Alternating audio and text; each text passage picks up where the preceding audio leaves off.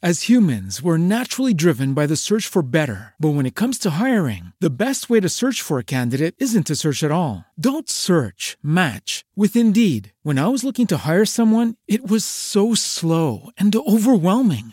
I wish I had used Indeed. If you need to hire, you need Indeed. Indeed is your matching and hiring platform with over 350 million global monthly visitors, according to Indeed data, and a matching engine that helps you find quality candidates fast. Ditch the busy work. Use Indeed for scheduling, screening, and messaging so you can connect with candidates faster. And Indeed doesn't just help you hire faster. 93% of employers agree Indeed delivers the highest quality matches compared to other job sites, according to a recent Indeed survey. And listeners of this show will get a $75 sponsored job credit to get your jobs more visibility at Indeed.com slash podcast. That's Indeed.com slash podcast. Terms and conditions apply. Swimsuit? Check. Sunscreen? Check. Phone charger? Check. Don't forget to pack the 5 Hour Energy. It fits great in a pocket or carry on, and the alert feeling will help you arrive ready for anything. Now get 20% off when you use code 5HE Travel at 5hourenergy.com. Expires April 30th. One time use only, not valid with other discounts. Remember, visit 5hourenergy.com and use code 5HE Travel to save 20%.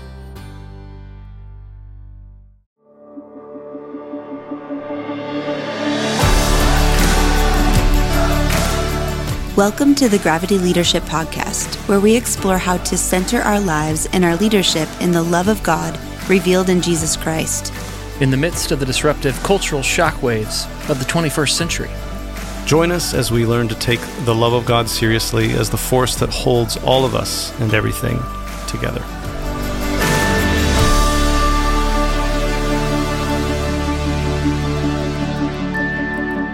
If you're loving this podcast, we invite you to go deeper and partner with us in our work by joining the Gravity Commons, our online community of practice for connecting and learning together. As a member of the Gravity Commons, you get access to live podcast recordings with upcoming guests, as well as other opportunities to connect and learn together with us in real time. Including learning labs, member meetups, discussion boards, online courses, and our practitioner podcast. Go to gravityleadership.com slash commons to find out more. See you in the commons. You found us again, the Gravity Leadership Podcast. Here we are. We I'm are here with here. Ben, Mm-hmm. just the two of us. Yep. Hi, Christy. How, are you? I'm good. I'm Yeah. ready for summer. Ready for summer. It is uh, it is upon us. It's coming up It- here. Yes. Tomorrow's Yeah, supposed to be is- 84 and beautiful. Can't wait. Oh yeah, yeah. I think uh, similar. Actually, tomorrow for us is a little cooler. Um, tomorrow being Saturday. Uh, this is the podcast will release on thirty first of May, but it is it is that season, isn't it? Um, it's it's time for school to be done and uh, for schedules to change and for Yes. summer vacations and all the Exams are over. Well, for s for my kids, not for yours. But you're you No, got two my kids are- graduations. My kids They're are both, done? yes, exams are Okay. over. So I I have a college age graduate, and her- she was done like the middle of May, um, and so she uh, just graduated from Yay. Purdue University uh, with a Whoop, degree in. English. Yep. And then uh, I've got a high school graduate as well who finished classes last week. And Come um, on. yeah. So It's like two celebratory graduates. time. I know two. Uh, and you're doing you're doing something fun. You're We you're going on a trip. Tell us about that. Mhm. Uh, I'm taking my high school age graduate uh, to uh, New York City. Um, Okay. And actually, by the time this releases, uh, we'll be uh, that'll be our our uh, second day there. So yeah, Okay. over the weekend, um, just heading to actually after church on Sunday, we are headed to yeah New York City. So um, spend a couple nights um, just seeing the sights. I've heard there's a couple things to do in New York. Um, I hope we don't run out of things to things to see. I don't think you will. Are you going to see a show? Are you going to see a show or no, not? you know she what? into we, that?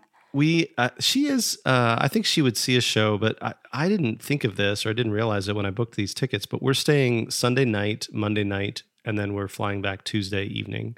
So we get in Sunday night too late to see a show, Okay. and then uh, we fly out Tuesday before we can see a show. So our only night to see a show would be Monday. But I don't know if you realize this, but they like none of the shows do anything on Monday. It's like their day so off. Monday is their typical day off, and so we can't go see a show. Uh, but my daughter wasn't too um, upset about that. She Okay. she was just like anything's fine. So we're gonna That's so fun. probably walk the High Line. You know, uh, eat at Chelsea Market. There's some. We got some friends in New York who gave us the lowdown of cool stuff What to go to see. do. So I Yep. love it. so yeah, I love looking it. forward to that. It'll be a lot of fun. That's, that's good. That's good. Well, Mhm. this weekend, you know, Matt and Sharon are going to be at my house. That's right. They I show up today. I can't That- oh, wait. that's so cool. So yeah. they're going to be here Yeah. and um, we're going to hang out and barbecue and swim and do all the things. Uh, well, good. Well, tell tell them hi from us. uh, Matt is on vacation, obviously, which is why he's not here uh, doing this intro with us. So, That's right. tis the season, though. Tis the season. Which I wasn't a part of this in this interview. no, you were not. You Tell us- were not. This is uh, we're going to be talking with Jay Augustine, um, who um, wrote a book called "Call to Reconciliation." He's also he's also called Jonathan Augustine. He goes by Jay, uh, but his uh, um, author name, if you're looking up the book, is Jonathan Augustine. There's a link in the show notes, obviously, uh, but it's called "Called to Reconciliation," and we yeah we talk with him about um, three different kinds of reconciliation uh, that he sort of knits together theologically, which um, was right up my sort of theology nerd alley. Yeah. Um, uh, salvific. When you say three- social, yeah, yeah. Do you, do you tell me about those? Do you do you mean like uh at racial and like relational or I don't know? Yeah. Uh, he uh, he talks about first of all salvific uh, reconciliation. So that that is our Yep. as humans reconciliation to God. Yep. And then he talks about social reconciliation, which is kind of uh, interpersonal relationships. Yeah. Uh, but then he talks about a third aspect of reconciliation, which is a derivative of social reconciliation. He calls it civil reconciliation, which uh, has to do with systems. It has to do with um, you know the black church uh, and the and the white church. It has to do with um, you know uh, racial justice. You know all of that kind of thing. So anyway, it's a really good book. Uh, he's a really good. Um, uh, this is a really good interview. It's a lot of fun. Uh, to Good. I'm him. excited to listen to Yeah. it. Yeah. So he traces some some history, um, the, the practices of the early church, legal history. I mean, it's it's pretty fascinating the way that he uh, blends. There's a theology part of this. There's a history part of this. Um, anyway, it's, it's a great book. Yeah. Well, hey, before we get into that, you have an event coming up that I want our Mhm. listeners to hear about. hmm Um, it's We do. Yes. Next it weekend. is next weekend. Uh, this this coming. Uh, if you're listening to this uh, during the week uh, on May 31st or this first week of June, it's this Saturday, June 4th. Um, it, here in Indianapolis, it's uh, an event we're co hosting with um, Fall Creek Abbey, uh, which is a ministry. They've been on the podcast before, actually. Um, but it's called Attached to God. And it is a an event with Crispin Mayfield, who's also been on the Yeah. podcast yeah. uh, to talk about his book, uh, Attached to God. He, he applies attachment theory to our relationship with God in really, really effective ways. Um, and so I'm eager uh, for this uh, event. You can still get tickets. Um, we'll put a link in the show notes, but it's this Saturday, June 4th, um, kind of all day, just like nine to nine to four, something like that. These are the um, times where I wish I didn't live in Colorado. Yeah. Because I would Well, go. I I would totally be there. Yeah, I almost sh- wrote my dissertation on attachment. Like attachment to God. Yeah. I I mean Oh. I I'm not, but that was like in the top Mhm. running of things I was really interested Mm. in and Yeah. um it's going to be great. So listeners, if you are local and can go, I would say do it because Mhm. I live a thousand miles away and I wish I was there. Yeah, So- it is. Uh, I'm looking forward to it. I think it's going to be a great uh, event. We actually used a lot of uh, Crispin's ideas on attachment in our book. Uh, Matt and I, the book Mhm. that we have coming out as well. Um, one of the chapters um, about our relationship with God and how we perceive and imagine um, God relating to us. Uh, it's a it's a really big and important part of our spirituality, and it flows out into our relationships with others uh, in really profound and subtle ways, though. Um, and so Yeah. I'm I'm really looking forward to the event. So, Well, I can almost the link in the show guarantee. You and Matt and Mhm. Crispin Mayfield will all be quoted in my dissertation because it's going to be all in there. So, All right. Well, yeah, sign up, good. people. All right. Well, sounds good. Uh, anything else, Christy? I don't think so. Let's get into okay. the interview. Let's get into it. Here we go.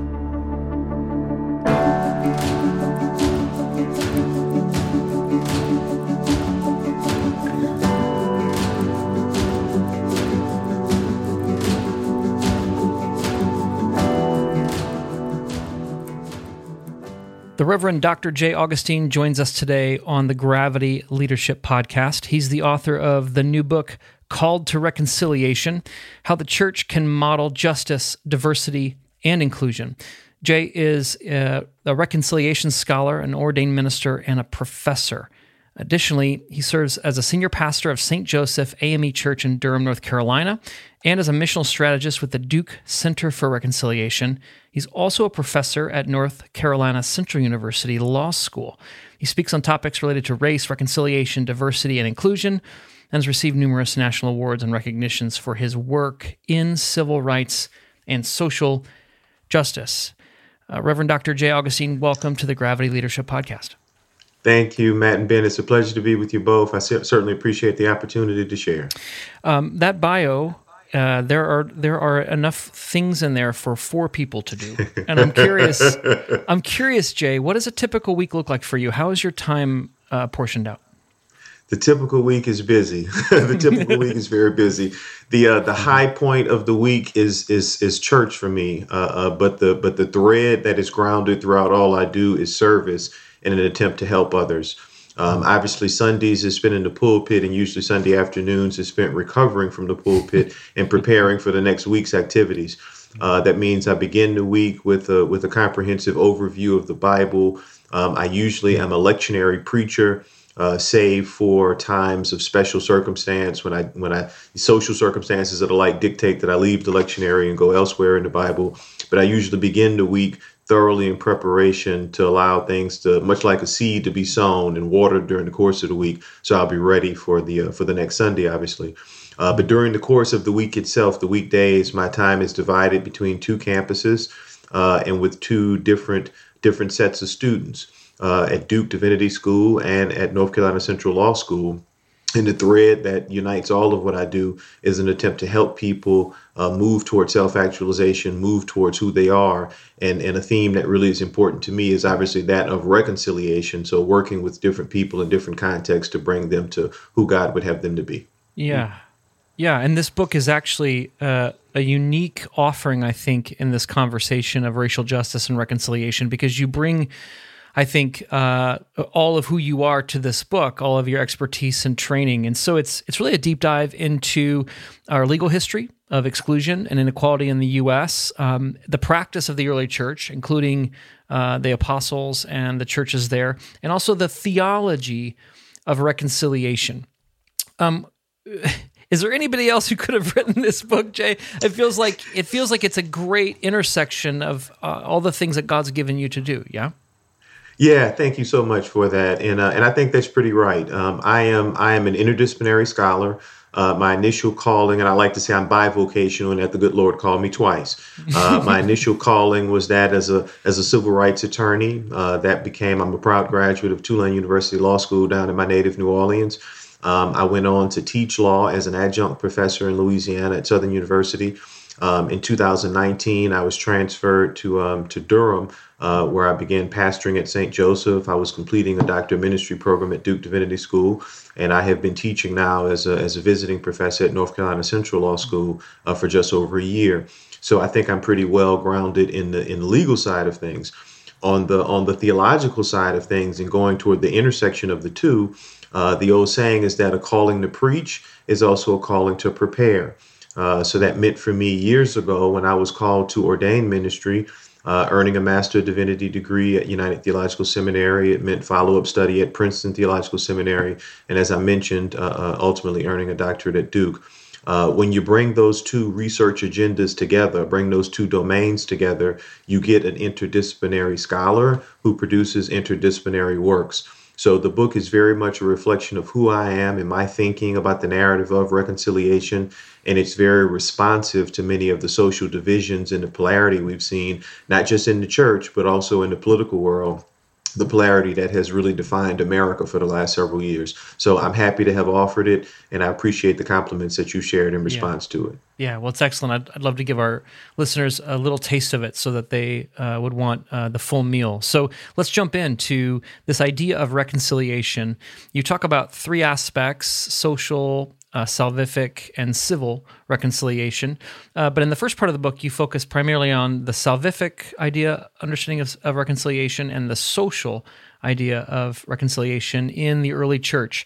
Um, I wonder, uh, rather than give us an exhaustive explanation, what are some of the things that um, is commonly misunderstood or missed by by Christians as it relates to these aspects, social and salvific, of reconciliation? So I appreciate your reference to the meal uh, because, as a native of New Orleans, the book begins with a description of my favorite food on the planet, and that is gumbo. uh, and as I as I think about all of us coming together in community, and this speaks really to the social aspect of reconciliation, and later to the civil aspect of reconciliation. But as I think about all of us coming in, in together in community, when you begin with the church, whether you talk about the right extreme of what we've seen from our evangelical brothers and sisters or the far left extreme of what we've seen from some of the more progressive bodies of Christ or by uh, entities within the body of Christ, gumbo for me is not the melting pot of yesteryear. The melting pot of yesteryear speaks to an analogy of uh, assimilation, of, of, of giving something up of yourself that's authentic in order to try to fit in. I understand that that had, had as in past tense its place. Uh, but in this day and age where Zoom room etiquette says show your pronouns, we lift up the the the, the we lift up identity diversity and, in celebrating who individuals are, and we recognize that in looking at a pot of gumbo, you can see the shrimp, you can see the okra, you can see the uh, uh the sausage, you can see the chicken.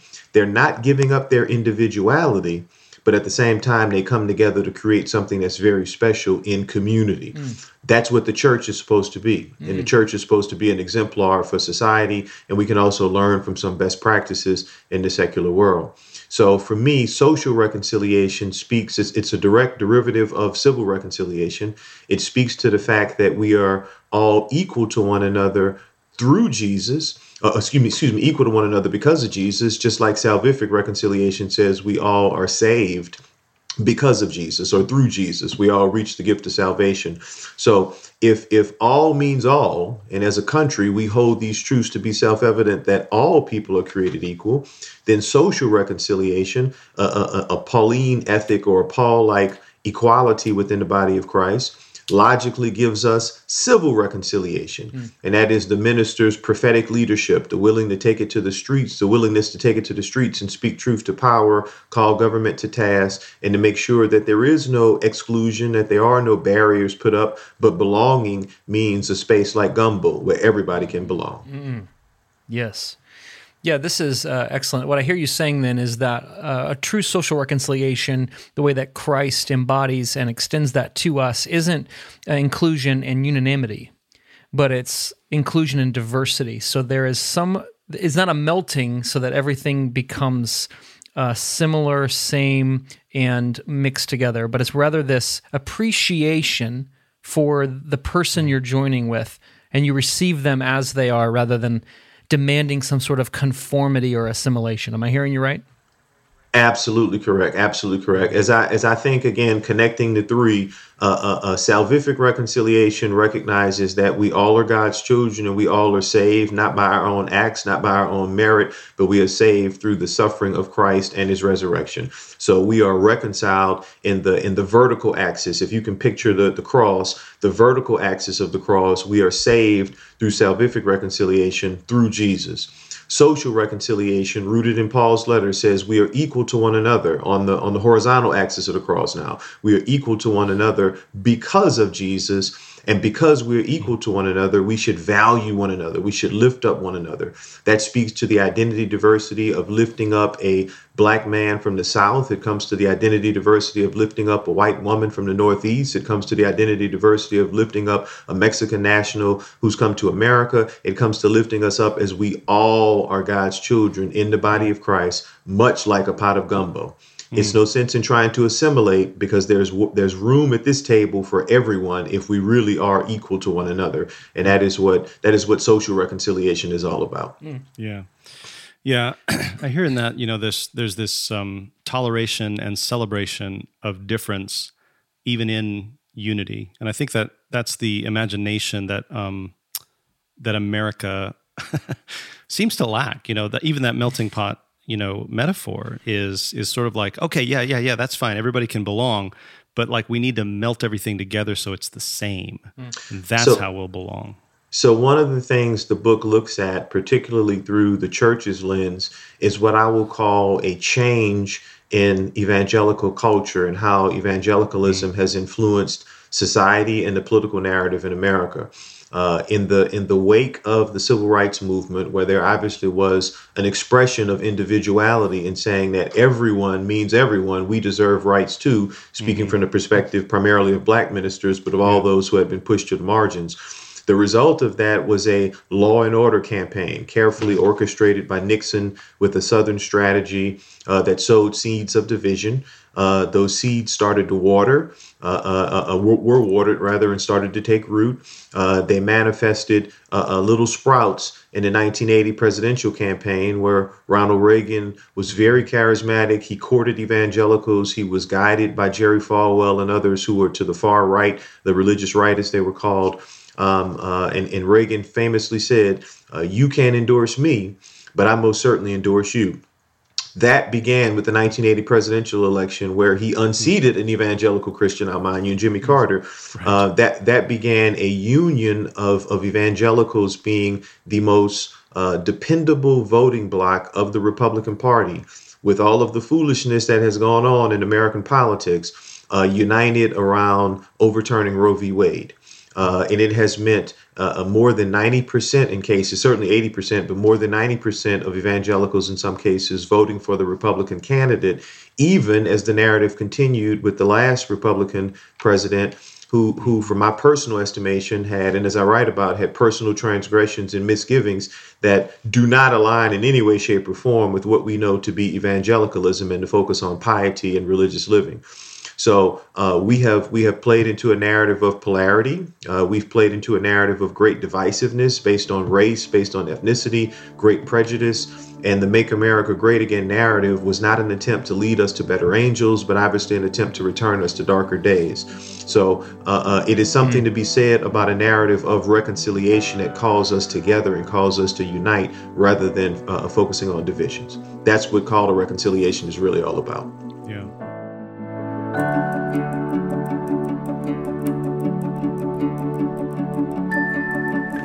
Hi, I'm Mac from Oconomowoc, Wisconsin, and I've been through a Gravity Leadership Academy cohort. Here's the bottom line if you want to be discipled and learn how to make disciples, then this is for you. I serve as a pastor, and GLA has had a huge impact on me and my leadership. Not only will you find tools and resources that are highly reproducible, but you'll be connected to a group of people seeking to center their lives in the love of Jesus. If you like the Gravity Leadership podcast and the conversations taking place here, I think you'll love going deeper in a Gravity Leadership cohort.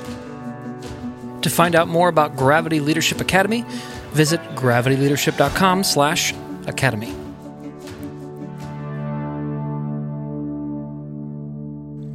Yeah, I appreciate the, yeah. the the the ease with which you connect those dots because I, I, think the pushback that a lot of at least white evangelicals get if they try to talk about justice, if they try to talk about you know anything that you just said there in terms of like the the white evangelical sort of being courted by the Republican Party and it's being this you know the Southern strategy and all of that kind of thing, um, it becomes very difficult. Like one of the one of the um, what pushbacks is like just preach the gospel and by that, they sort of mean just reverting back to what you've referred to as the salvific reconciliation, as if that's the only thing that matters is these individuals who mm. have nothing to do with each other getting right with God so they have the right barcode, you know, on their on their iPhone when they get into heaven or something.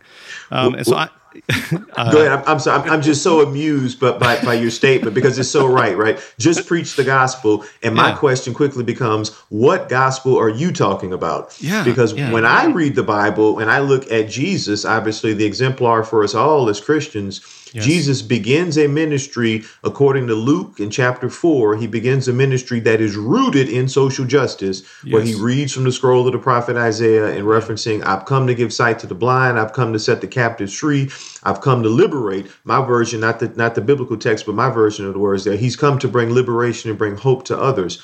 There's a there's a scholar named Obery Hendricks who writes a book called The Politics of Jesus. Mm-hmm. And Obery Hendricks talks about how evangelicals have done exactly what you said. Oh, just give me the gospel.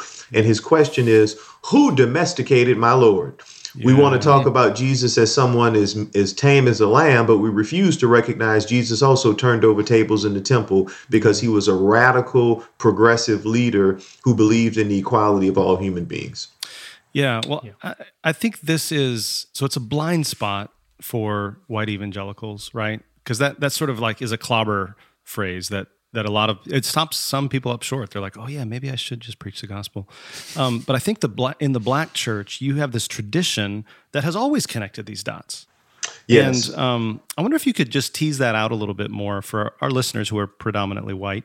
Um, tease that out a little bit more. The connection that you see between social reconciliation and civil reconciliation between you know the, the political kinds of the things that we would think about as political and then you know the, the social parts and you know even back to the salvific parts. But uh, maybe you could tease that out for us a little bit more and help help us see those connections Absolutely so. So, from a leadership perspective, in thinking about how ministers lead, or in this case, to, to broadly categorize how the Black church has led and how its its congregations, its respective congregations, have been engaged in social policy, uh, ministers lead in one or maybe two of three domains. They lead as prophets, as priests, or as kings or royals to be non gender specific.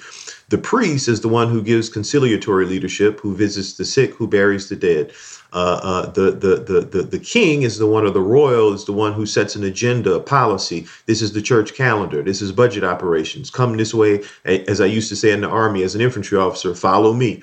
Uh, but the but the prophet is the one who, in the image of the prophets of old and in the image of Jesus the Christ, speaks truth to institutions of power from a moral basis through the moral lens of justice and equality.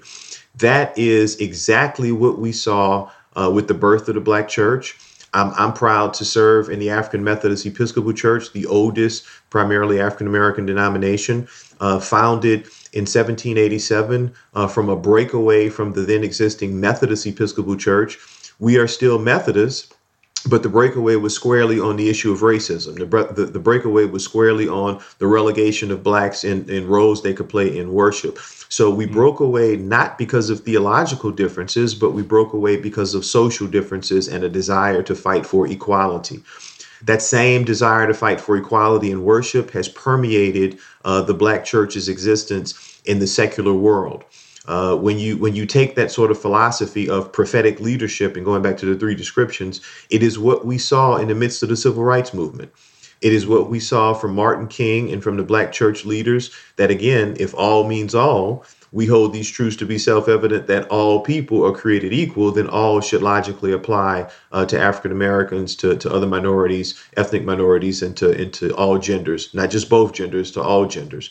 Um, so so the civil rights movement was a was a watershed moment in church leadership uh, in the prophetic domain not just the black church led by the black church but leading from the prophetic domain where there was an open call to equality rooted in social reconciliation but the willingness to again to engage in what i categorize in the book as civil reconciliation to speak truth to the institutions of power to demand accountability through actions like civil disobedience something that King wrote about as being grounded in the biblical narrative when he was in, in, incarcerated in Birmingham and wrote a treatise on civil disobedience, a letter from Birmingham jail, but something that takes root in the narrative of Shadrach, Meshach, and Abednego, who refused to bow down uh, to social conditions and things that they found be, to be immoral. That is the that is the the clarion call of the black church as a call to conscience, and that's where the black church has been, and I pray that's where she always will be. Mm. Yeah,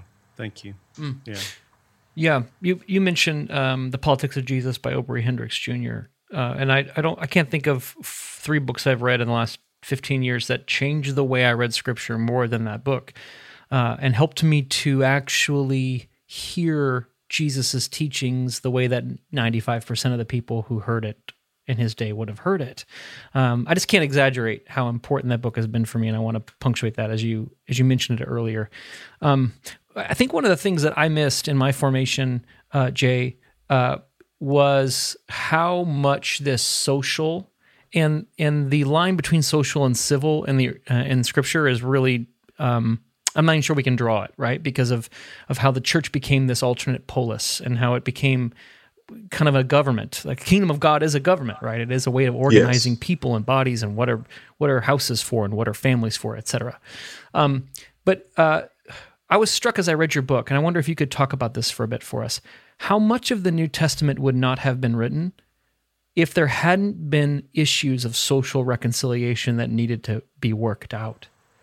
That clear, rich and poor, clear. Jew and Gentile, almost every epistle is speaking about this. I wonder if you could just uh, talk on that for a bit for us. So, absolutely. Thank you so much. And thank you for the reference again. How fortuitous that I mentioned the politics of Jesus, and it's a book that really was influential for you as well. Um, if you think then, and kind of kind of drawing the connection between the two, Obery Hendricks plays or paints, I should say, a social picture of how Jesus grew up that is also common to the dynamic of how Paul lived. Paul obviously made a change in his life as a Pharisaic Jew, as part of the establishment, if you will, to identify with those who had been more marginalized. But but Jesus and the politics of that time, uh, uh, uh, he was a he was a Jew who was discriminated based on his ethnicity. He was ethnically marginalized much like in America, many African Americans are racially marginalized. Many many women or or others are are marginalized based on gender.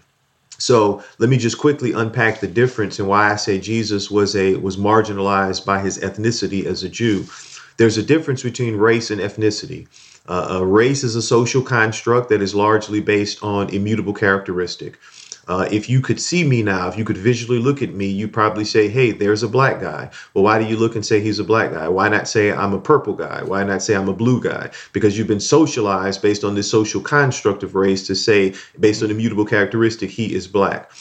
When you when you look at a group of folks, however, that all quote unquote look the same, and you and you can't tell a difference based on immutable characteristic, but there is different, or there are rather different categories based on culture, uh, based on beliefs, based on worship. That's where you get into ethnicity.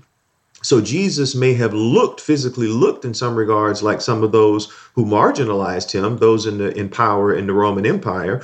Uh, so his marginalization was based on his religion as a Jew, and it was based again on his culture, and the culture in which he lived. So the same narrative of oppression that African Americans have lived under in the South, in particular, but obviously because of white supremacy in America, is part and parcel of the same narrative or similar narrative that Jesus lived under in the in the Palestinian uh, uh, Empire. Um, I think Paul offered radical leadership. His theology was radical, given his willingness to go against the patriarchal culture uh, uh, that was dominant at the time. I, I, lift up in particular Galatians 3, uh, uh, the, the, the verse where, of course, the passage where he's no longer Jew or Greek, no longer free or slave, no longer male or female, but we all are one in Christ Jesus.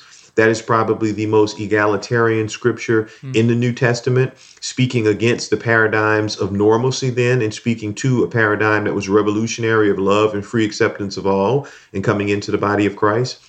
That was, if it was good then, it should be good now. Uh, so that means if the church was supposed to be about love and community back in the apostolic age, regardless of gender, regardless of ethnicity, regardless of race, it should be about the same in this day and age. Regrettably, we have done a 180, and books like Called to Reconciliation are an attempt to call us to, to, to turn in the opposite direction and go to the way that the that the apostolic era projected us. Yeah, I, I that's one of the strengths of this book. I think that there is sort of this uh, we we see social reconciliation. This is a word that gets thrown around in um, the white church circles that I was formed in. That that uh, social reconciliation is an implication of the gospel. It's an outworking of the gospel. It's a uh, and what that meant was that could we could make that true somehow, but what that means is it's less important than the gospel. It's we don't make that central. And I just look at how Paul is trying to get people to live in the gospel when he loses his biscuit with Peter in Galatians. Right? You're, right, you're denying right. the gospel. Why? Because of where you're eating. And, and so there's this sense of um, so much of the theology that we think is like um, this systematic ordo salutis. This is what this is what the church um, is uh, is trying to preserve as this pristine theology. Is really Paul sitting somewhere thinking, how do I help Jews and Gentiles not deny the gospel and how they arrange themselves? How, how do Correct. I get how do I get people to live in accordance with the kingdom so that, that what they profess to believe actually actually is believed? And I think that mm-hmm. culturally I miss that. Mm-hmm. Yeah. So so you lift up the example of Peter, and I want to just highlight for a moment Peter's leadership. Uh, Paul's theology is so fundamental, but Peter's leadership is also fundamental. Uh, the Acts 10 narrative that I highlight in the book, for me, is just so incredibly moving because Peter is a devout Jew. He was formed a certain way, reared a certain way, just as you referenced, you were reared a certain way and had certain cultural exposures. Uh, Peter, however, is divinely inspired in Acts 10 by a dream on a rooftop where God tells him, you know, he's hungry, he's famished, get up, kill and eat. And he's seeing image of pork. And Peter says, God, I am, I am kosher. I'm a devout, you, you must be thinking about somebody else, right? So in what I like to call a come to Jesus session, uh, Acts 10 34, uh, Peter says, after God says, How can you call profane that which I have made clean? Peter then says, Wow, I now realize, King James Version, God is no respecter of persons, or New Revised Version, I now realize God shows no partiality among people.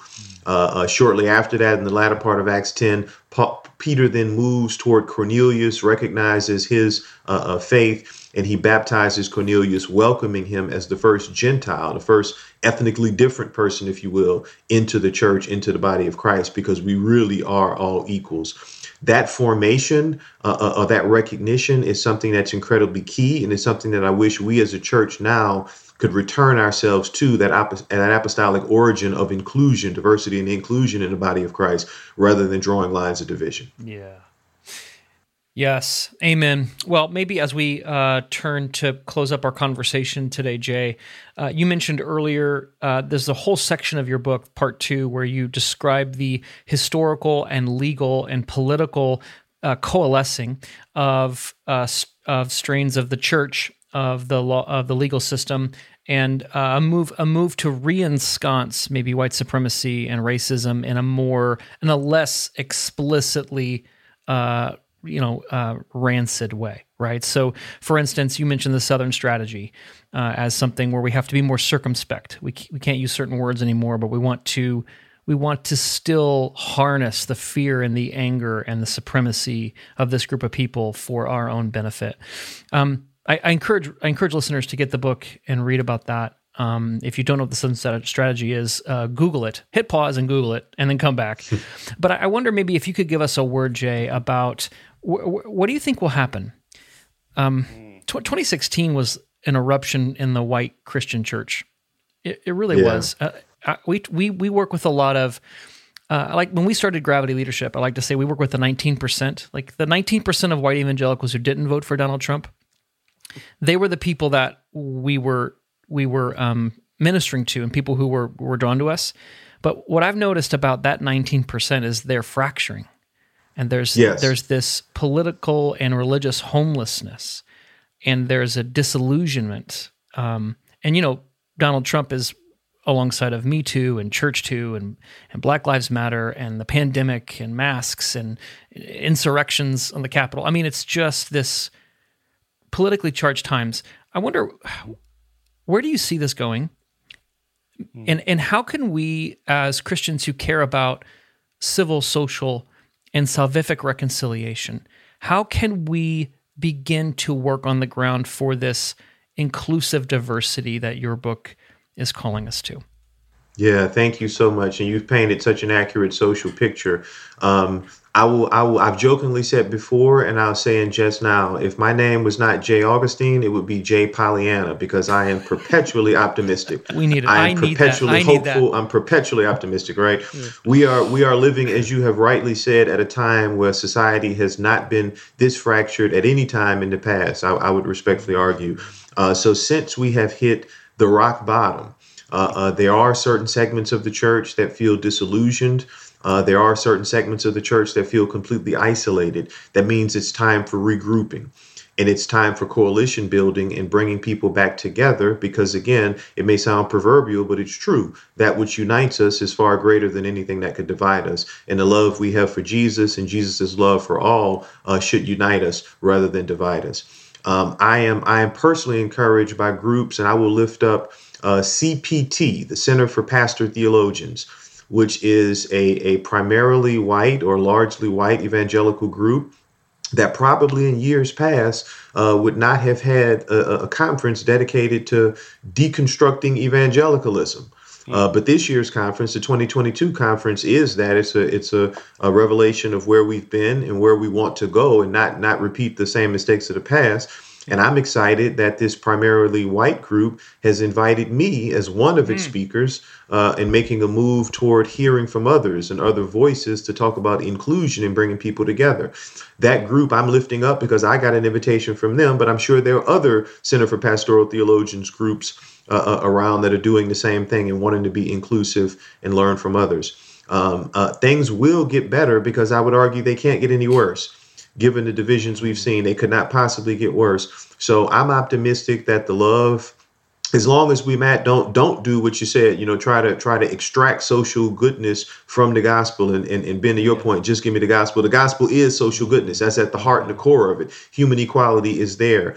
As long as we are moving in that direction, as long as we are willing to recognize that there are common problems that when we come together in diverse spaces, we can solve them. We've got to be able to address global warming. It's a common problem. We've got to be able to address food scarcity. It's a common problem. We've got to be able to come together and live as brothers and sisters, or either we will perish as fools. And I pray that we will come together as brothers and sisters, united by the, the, the pot of gumbo, because we all are God's children and we maintain our individuality, but we come together as something special in community. And that is what the church is supposed to be. Amen. Yeah, th- thank you so much. Uh, I I find, I think, I think one of the factors um, for for me and for a lot of white people uh, who are just waking up to these things, you know, in the past five, six, seven, ten years, um, is it is really easy to get overwhelmed by the problems because we just haven't seen them up until now, um, and so we're not very resilient. You know, we're sort of like we get bowled over easily, uh, and I, I find myself getting hopeless easily. And so I really appreciate your. I, I'm taking that as a prophetic word of hope for me. Yeah. Uh, Jay, thank you so much for that. I appreciate. it. Thank you, Ben. My pleasure. Thank you. Yep. I, uh, uh, we started with gumbo, and I want to maybe end us with a shrimp boil. So when I went to New, when I went to New Orleans, I went to dinner, and my New Orleans friend was like, "We're going to a shrimp boil," and I said, "What is that?" He said, "You'll find out." So uh, we got there, and there's a big pot, and it's you know corn on the cob, potatoes, crawfish, um, uh, etc., and the, and everything gets dumped out on the table. Now, I'm from Indiana, Jay. I'm used to my shrimp being deveined and cleaned, right, and nice and pretty and pink. And here's these red, dirty crawfish that have all their legs, their head, their ta- everything, right. And my friend picks up the crawfish, and he tears off the head, and he eats the meat out, and then he sucks the juice out of the head. And I said, "Do I? Do, is that? Do I need to? Do I have to suck the juice out of the head?" He said, "You know what? A lot of Yankees don't eat crawfish like that, but you do." Hmm. That's what he said to me. Hmm. You do, and I, I feel like there is a sense in which, um, I, I feel like part part of this social civil reconciliation feels like being at a shrimp boil. I, I, hmm. I, we don't cook like this. I don't know. How, I don't know how this all goes together. And part of the reconciliation is just tell me, tell me how to eat this. Tell me what to do, even when it doesn't look like I, I'm used to, even when maybe like you're sucking the brains out of a crawfish. This is not McDonald's, you know? Like but but there's a sense in which part of the responsibility I think I have is to say to people that have demonstrated um, faithfulness and trustworthiness, just tell me what to, tell me how to do this and let's do it together. So I think your book does that for us, Jay. your book Thank you. We've got to learn from each other. Thank you so much. your book does that for us. It's again, it's called called to reconciliation. How the church can model justice, diversity, inclusion. You mentioned the Center for Pastoral Theologians conference. You can Google that and find that to be with you. Are, are you anywhere else hanging out uh, virtually that people can connect with you? Yes, thank you so much. So, from the uh, uh, from the social media perspective, um, on Instagram, on Twitter, uh, I am at Jay Augustine J A Y A U G U S T I N E nine, just the number nine, and on Facebook, I am at Jay Augustine nine B ninety one. Um, my website is www.jaugustine.com, and it has a list of speaking engagements, uh, which shows where I will be in some spaces virtually, in most places physically and personally, uh, coming up. Uh, up to that October uh, Center for Pastoral Theologians uh, meeting in Chicago. So thank you for the invitation to share that too. Awesome. Reverend Augustine, thanks for being with us today. Thank you. The pleasure's all mine. And God bless you both. Bye bye.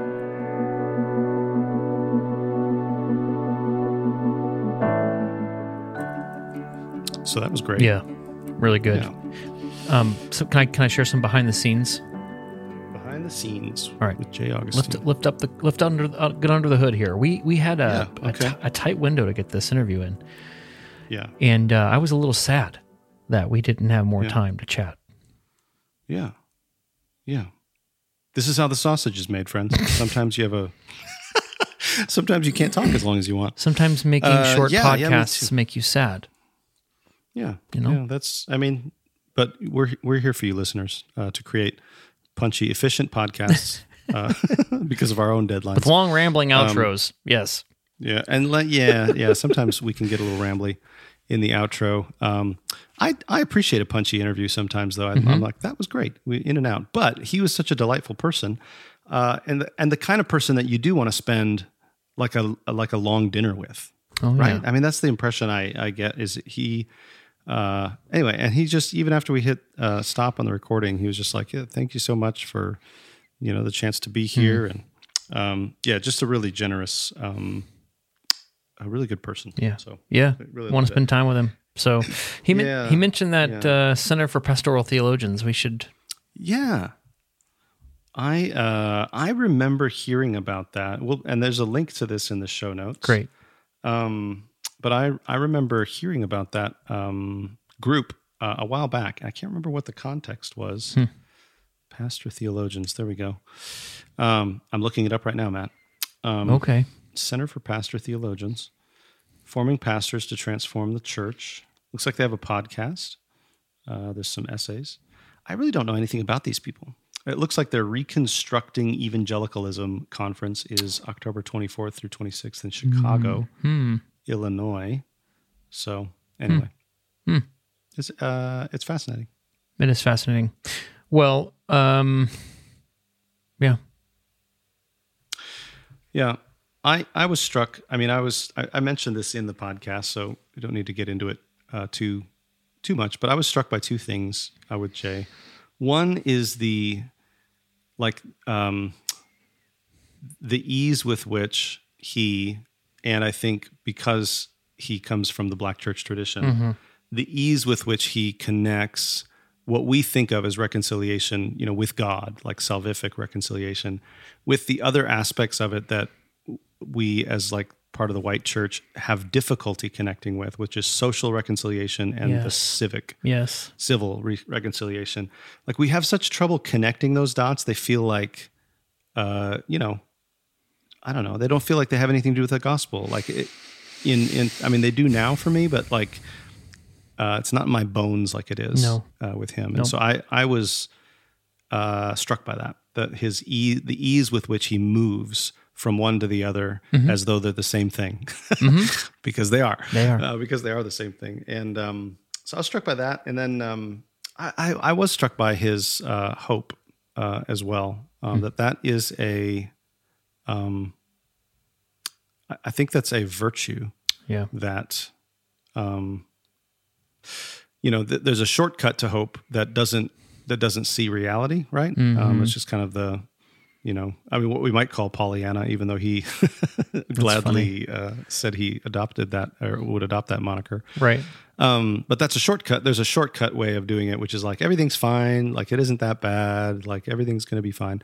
Um, but people who can see what's really going on with the clarity that Jay does, and yet say, okay, like, but but there's hope uh, because you know we believe in the gospel. Yeah. So there's always hope. Um, those are people I want to I want to grow up and be like that. Yes. I want to I, I want to learn how to uh, cultivate the virtue of hope more. Yep.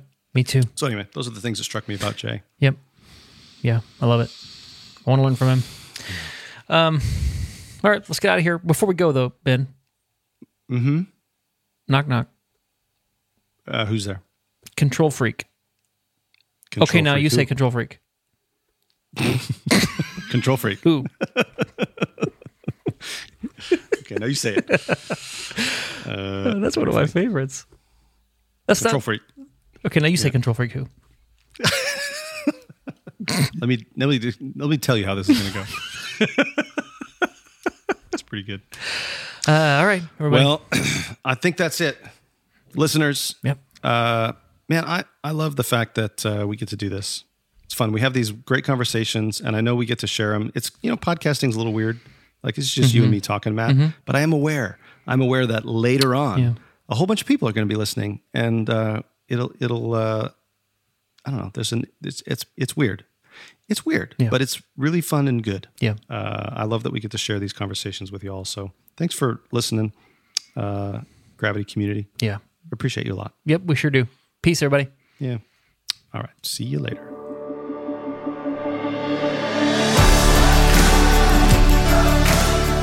Thanks for joining us for this episode of the Gravity Leadership Podcast. If you're finding it helpful or enjoyable, we'd love it if you'd tell your friends about it. Ratings and reviews online also help others find the podcast. And don't forget to subscribe so you don't miss an episode. And you can join our Gravity community online for free at gravityleadership.com slash join. You'll get our latest content delivered straight to your inbox, as well as our email most Fridays with curated links to articles we find interesting and helpful. To join us, go to gravityleadership.com slash join. Our podcast is produced by Ben Sternke and Matt Tebbe. Aaron Sternke edits and mixes the show. You can check out his work at aaronsternke.com. We'd love to hear from you. To record a question or comment for us, go to gravityleadership.com slash message and click the start recording button. You can also email us at podcast at gravityleadership.com.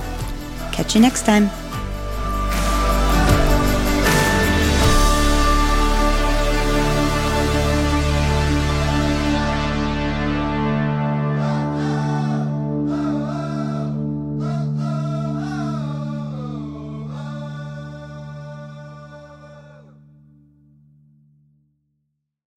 As humans, we're naturally driven by the search for better. But when it comes to hiring, the best way to search for a candidate isn't to search at all. Don't search, match with Indeed. When I was looking to hire someone, it was so slow and overwhelming. I wish I had used Indeed. If you need to hire, you need Indeed. Indeed is your matching and hiring platform with over 350 million global monthly visitors, according to Indeed data, and a matching engine that helps you find quality candidates fast. Ditch the busy work. Use Indeed for scheduling, screening, and messaging so you can connect with candidates faster. And Indeed doesn't just help you hire faster. 93% of employers agree Indeed delivers the highest quality matches compared to other job sites, according to a recent Indeed survey. And listeners of this show will get a $75 sponsored job credit to get your jobs more visibility at Indeed.com slash podcast. That's Indeed.com slash podcast. Terms and conditions apply. Everybody in your crew identifies as either Big Mac Burger, McNuggets, or McCrispy Sandwich. But you're the filet fish Sandwich all day. That crispy fish, that savory tartar sauce, that melty cheese, that pillowy bun. Yeah, you get it. every time. And if you love the filet of fish, right now you can catch two of the classics you love for just $6. Limited time only. Price and participation may vary. Cannot be combined with any other offer. Single item at regular price. Ba da ba ba ba.